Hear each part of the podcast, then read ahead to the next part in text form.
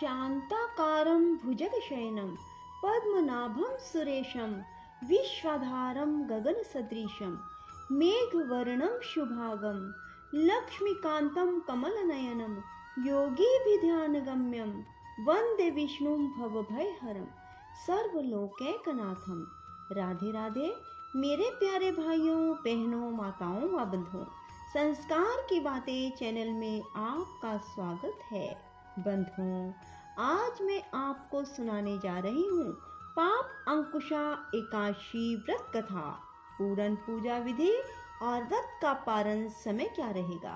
बंधुओं यदि आपने YouTube चैनल संस्कार की बातें अब तक सब्सक्राइब नहीं किया तो ज़रूर करें और बेल आइकन दबाना ना भूलें ताकि आपको हमारी आने वाली सभी वीडियोस की जानकारी सबसे पहले हो सके। बंधुओं कथा को पूरी सुने।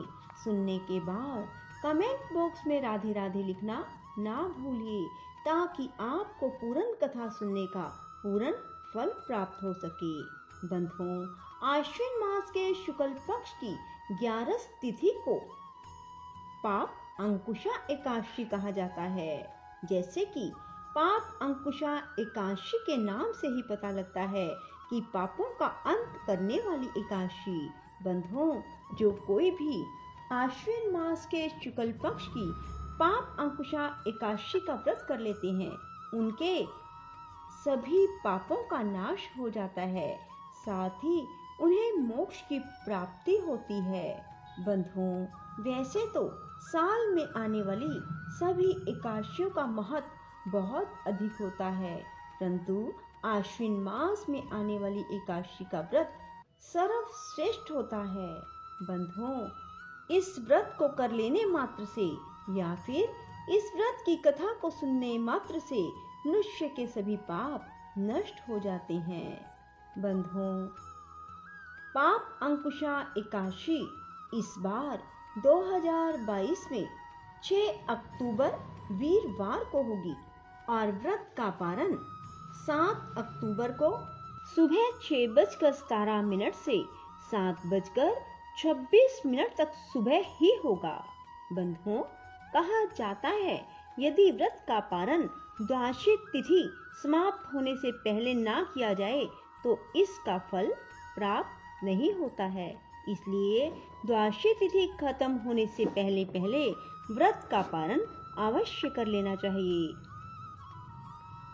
वरना मनुष्य का व्रत सफल नहीं हो पाता और उसे पूर्ण फल की प्राप्ति नहीं होती।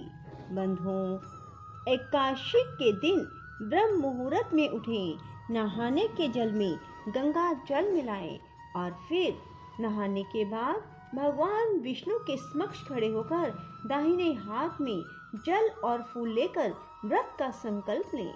हे भगवान विष्णु, मैं अपना नाम लें, गोत्र बोलें, अपने शहर का नाम बोलें। भगवान विष्णु, आपके निमित्त एकाशी व्रत कर रहा हूँ या कर रही हूँ।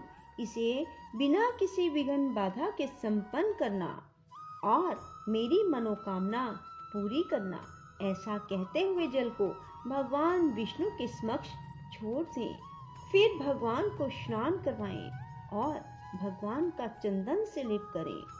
भगवान को सुंदर सुंदर वस्त्र पहनाएँ और उनका श्रृंगार करें। फिर उनके समक्ष शुद्ध देसी घी का दीपक जलाएँ धूप जलाएँ, भगवान को फूल, फल अर्पित करें और भगवान विष्णु को फलों का भोग लगाएँ। पूरा दिन भगवान विष्णु के नाम स्मरण में बिताएँ और रात को भगवान के समक्ष शुद्ध देसी घी का अखंड दीपक लगाएँ और भजन कीर्तन करें। सुबह स्नान आदि से निवृत्त होकर व्रत के पारण समय में ब्राह्मण को दान दक्षिणा देकर खुद भी व्रत का पारण करें। ऐसा करने से आपका व्रत सफल होगा। बंधुओं, पाप रूपी हाथी को व्रत के पुण्य रूपी अंकुश से बेधने के कारण ही आश्विन मास के शुक्ल पक्ष की इस एकादशी का नाम पाप अंकुशा एकादशी है। इस दिन पदमनाभ भगवान विष्णु की भक्ति भाव से पूजा करके ब्राह्मणों को उत्तम दान एवं दक्षिणा देनी चाहिए। जनहितकारी निर, निर्माण कार्यों जैसे कि मंदिर धर्मशाला तालाब प्याऊ कुएँ बाग आदि बनवाने के कार्य प्रारंभ करने के लिए पाप अंकुशा एकाशी एक उत्तम मुहूर्त है। युधिष्ठर ने आदर पूर्वक श्री कृष्ण भगवान को नमन करके कहा हे जनार्दन, आश्विन शुक्ला एकाशी का क्या नाम है? अब आप कृपा करके इस व्रत की विधि और उसका फल कहिए। भगवान श्री कृष्ण ने कहा, हे युधिष्ठर, समस्त पापों का नाश करने वाली इस एकाशी का नाम पाप अंकुशा एकाशी है। इस दिन मनुष्य को विधि पूर्वक भगवान पद्मनाभ की पूजा करनी चाहिए। यह एकाशी मनुष्य को मनोवांछित फल देकर स्वर्ग प्रदान करने वाली है। मनुष्य को बहुत दिनों तक कठोर तपस्या करने से जो फल मिलता है, वह फल भगवान गरुड़ को नमस्कार करने से प्राप्त हो जाता है। जो मनुष्य अज्ञानवश अनेक पाप करते हैं, परंतु नित्य हरि को प्रणाम करते हैं, वे नरक में नहीं जाते। विष्णु के नाम के कीर्तन मात्र से संसार के सब तीर्थों के पुण्य का फल मिल जाता है। जो मनुष्य भक्त वत्सल भगवान विष्णु की शरण में जाते हैं, उनको कभी भी यम यातना नहीं भोगनी पड़ती। जो मनुष्य वैष्णव होकर शिव की और शैव होकर विष्णु की निंदा करते हैं, वे अवश्य ही नरकवासी होते हैं। सहस्त्रों वाजपेयी और अश्वमेघ यज्ञों से जो फल प्राप्त होता है, वह एकाशी के व्रत के सोलवे भाग के बराबर भी नहीं होता। संसार में एकाशी व्रत के बराबर कोई पुण्य नहीं परंतु इस पाप अंकुशा एकाशी के समान पवित्र तो तीनों ही लोकों में कुछ भी नहीं है। जब तक मनुष्य पद्मनाभ की एकाशी का व्रत नहीं करते, तब तक ही उनकी देह में पाप वास करते हैं। यह एकादशी स्वर्ग, मोक्ष, आरोग्यता, सुंदर स्त्री, अन्न और धन देने वाली है। इस एकादशी व्रत के बराबर गंगा, गया, काशी, कुरुक्षेत्र और पुष्कर भी पुण्यवान नहीं है। इस एकादशी का व्रत और जागरण करने से मनुष्य विष्णु पद को प्राप्त होता है। हे राजेंद्र, इस व्रत के करने वाले दस पीढ़ी मात्र पक्ष की, दस पीढ़ी पितृ पक्ष की, दस पीढ़ी मित्र पक्ष की उद्धार कर देते हैं। वे स्वयं भी दिव्य देह धारण कर चतुर्भुज रूप हो पीताम्बर पहन हाथ में माला लेकर गरुड़ पर चढ़कर विष्णु लोक को जाते हैं। हे राजन, इस व्रत को करने से पापी मनुष्य भी दुर्गति को प्राप्त न होकर सदगति को प्राप्त होता है। आश्विन मास की शुक्ल पक्ष की इस पाप अंकुशा एकादशी का जो व्रत करते हैं, वे अंत समय में हरि लोक को प्राप्त होते हैं तथा समस्त पापों से मुक्त हो जाते हैं।